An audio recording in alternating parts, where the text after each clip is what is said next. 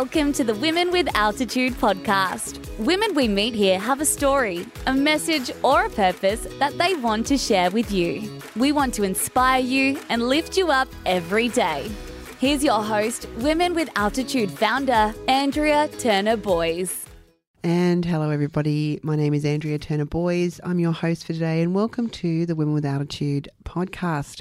I'm a bit excited about today because joining me in the studio is Myola Woods from, um, who is, I should say, not from, because it's you are the erotic coach, um, which is a great name. At our recent awards, I, one of our sponsors, a few awards down the track, just had to say in front of the whole room, uh, Myola, I think you have the best business name ever, and, and we all laughed. It was a very cute moment, very cute from from Sean, uh, a very cute, spontaneous moment. It was a very, very, very cute moment. Thank you. Yes, thank you for having me. So, oh, you're welcome. So, um, the erotic coach. Do you want to give me a bit of an overview? What is that? I mean, the mind boggles, right? It does boggle, and I suppose for me, I really love the word erotic. yes. It, be- you know, sensuality is uh, in act- the dictionary meanings of erotic and sensuality are really, really close. But for me, erotic invokes not only sensuality, but the physicalness of it and the spiritual part of it. So mm-hmm. for me, eroticness brings all of it together mm-hmm. the whole, you know, the physical, the spiritual, and the sensuality together. So that's how I become the erotic coach. And Well, let's take a step back because you know if you think about the normal trajectory of, of life at school and, and career, and you didn't go up. There wasn't. There's not an erotic university, or is there, um, that you went to, or is it something mo- like most of us that that found us? It's a, a calling that found us. Where did you start out? Well, I started out in so spirituality is my in, I suppose, and I started off. I call it my spiritual traineeship or my spiritual apprenticeship in the spiritual churches and doing healings and psychic readings and body work and massage. And in those days, I did massage because it was a straight line. Mm-hmm. And I've always been interested though in I have some, you know, trauma and some abuse history. So I've always been interested in how how our sexual energy mm-hmm. Uh, is how we work it, how it gets stuck, how it gets played out, what causes it, you know, because that's our spark of life. That's how we got here, our kundalini, our chi, our prana, Yes. our life force. So how does it how does it work? What blocks it? What encourages it? What so I've always had an interest, but I had an interest a long time in the energetics of it. Mm-hmm.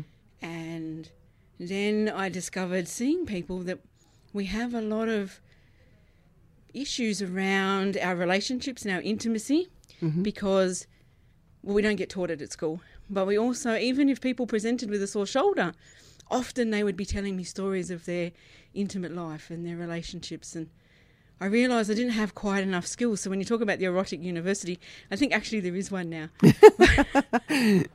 but I went and got formal. I have formal qualifications in education, and I have formal qualifications in a few other areas. But I went and got formal qualifications as a sexological body worker and a somatic sex educator, mm-hmm. which means we come from the body because somatic is, is Greek from of the body. Um, So, what kinds of work do you do with people? Like, and, and how do like how do you work with people? So I work with people on a long-term program, hmm. and the reason for that is because it builds what we really want in in our bodies is for safety, hmm. and often we haven't had it mm-hmm. for different reasons. Whether you know so our beliefs on you know we have to look like this, or we have to look like this, or someone says this, or um, many different reasons we hold on to our sexual energy or our it, our intimate energy gets blocked. Um, so I work physically with people. I work uh, somatically with people, and I do a lot of opening up the bliss lines in the body Okay. and creating that the safety, getting our nervous system to relax, and getting our because once our nervous system relaxes, the body will do its natural processes. I've been involved in healing for a long time, and I'm not going to say that cathartic work isn't fantastic, and I haven't. I've had some amazing experiences, and sometimes it's really what you need. But what I have discovered is that pleasure opens up the body in a very different way. Mm-hmm. And when we work with pleasure on the body, the body opens up like a flower, and the body opens up when it's ready. There's no forcing, there's no pushing through, there's no. Because often we translate that into our sex lives, particularly mm. with women. I'm being a little bit gendered here, but particularly with mm-hmm. women, is we force through things mm. and we push through things. Even, you know, I say a lot sex is supposed to be fun. Mm. If it's mm. not fun, stop doing whatever it is you're doing. Mm. I'm not saying stop the whole activity, but, but find something that is fun. And so we take that into our. Why, why have we taken the fun uh, out of it? Because it, I think most people start out having fun, and then it seems to, you know, become. A, a, oh, I don't want to say a chore because that's not right. Because I think, because you know, I, personally, I've always enjoyed sex. I'm okay to, to say that and to talk about it, and I've had, I think, a good sex life. And at the same time, I can see what you're talking about when things weigh you down or, or their disconnection starts to happen. Um, but then once it starts happening, it's like, oh, yeah, well, this is so great. Why don't we do this all the time? Yes. you know, but we, we get bogged down, right? In, in we do get bogged down. Um, and one of, you know, I suppose one of, I've had four children. So my, I'm a very practical sort of person. Mm-hmm. And it might be okay for us to say, well, all I really need is kind of five or six hours together or a night together alone. And that, that is one way of looking at things. But if we're not building that every day, if we're mm. not cultivating it every day within ourselves and with our partners, then when we have that time together, I mean, most people say, I just wanted to sleep. So mm. we have these five or six hours, we get one night away and we want to sleep. yes. Which, uh, not, not, I've heard this many times, as I'm sure you have. yes, Yes, spent the whole whole weekend sleeping and catching up. yes, yes. So, what about how, in terms of how you work with people, and you say body work and things? Do you do you have? I I, do you think that there are people out there who don't know that it's that what their blocks and things are? They just know they're unhappy and they don't.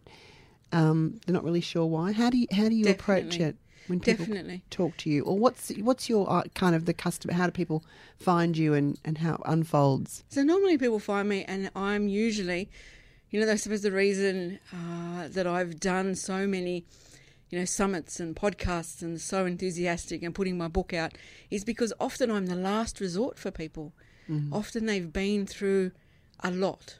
They've been to see medical practitioners. They've been to see lots of psychologists and lots of people, but no one has really. I suppose what I would like to think is I work holistically. So I can work with the physical body, I work with the mental body, I work with the spiritual body, I work with all of it, bringing all of it together so that. So some people have done different aspects of that, but not all of it together. Mm-hmm. And there's a different there's a different energy, there's a different vibe with sexual energy. It is for me the next stage in personal development. So often people have done lots of personal development. They know themselves very well, but still there's something at their core, something something still missing from them inside. And or they're very they're very uh, experienced in, and they're having success in all of their life, but their sexuality is they know something's missing. Mm-hmm. So often I'm the last person that they sort of come to, and they come to me usually with a, a little bit of desperation, a little bit of hopelessness, mm, often, mm, mm. and they usually because they know something's not right, but they don't know what. We have so many. I mean, we live in a very over sexualized society, but we don't talk about sex. And No. We don't talk about intimacy. No, no, And- no, we don't. Yeah, and, we need to more. Which I'm really, so I'm really glad that we're having this conversation today. Yes. Yeah, yeah. Yes. How do you think we can change that? By doing more of these conversations, when I go to expos, you know, people have different reactions to me. Um, not all of them positive. uh, and often it Can you expand on that? What do you mean? Give So I well, I go to expos and people they do this little dance often that they take a step forward and then they take a step back and they take a step forward and towards your stand yes, or towards you? towards Okay. me and then and sometimes they tell me it's taken them three or four times of seeing me at the same place because it's an area that we don't talk about. We want to know what people want to know I'm not a fly by night person, Mm. that I'm still going to be there, and that I'm. And so it takes them. They say to me, "I've, I've seen you three times. I've seen you here, here, and here, and I've spoken to you, and I've done this." Or it's, And now I'm ready to tell you, and now I'm ready to come and actually see that there's something that can be done for something that is missing. And often they don't know what's missing. But that's, I suppose that's my job. When we go to the when we go to the doctor, we don't necessarily know what's wrong with us either. We mm. kind of When you say something's missing, what are people describing? Is it that they're are they not having an orgasm, or they or they not do they not feel interested, or do they it just doesn't they don't feel satisfied? Like what are what are the main things most common things people describe to you? Yeah, those things. I think those things are, ov- are usually obvious. If we're not orgasming, we know that, and if we're not feeling, they often don't feel a vitality, and they don't feel a luster for life, and they don't feel a connection with themselves. They don't feel a connection with their partner. They f- so they feel like something is missing, and often they're not hundred percent sure what that is. Mm. They just know that in their body, in their body, in their in their soul, there is something more that can happen for them. And even like sometimes that's for people who are having good, what they would consider good sexual relationship, a good intimacy. I see some people who know that there is more. I mean, the the flip side we're talking about healing. The flip side of the healing is that you know if we look at the gods and goddesses and the tantra and the you know sex is a is a way for ascension and mm-hmm. sex is a way for enlightenment. So that's the opposite part of people I see. The mm. people who know that this is good and now I really want to I suppose we've got the bones of it together. Let's add you know, let's add some meat, let's add some depth, let's add some really wonderful ecstatic connection here. Mm. Fantastic. Mm. Oh, I'm quite mesmerised. so I might come and see myself. You've brought your book with you today. Tell us a little bit about your book, what your book's what your book's about. So I have bought my book, um, and it's called "It's an Inside Job: Twelve Seductive Secrets to Your Arousal." Mm-hmm. And I put it together. I don't want to say it's a culmination of my last twenty years of work, but it's not quite big enough for that.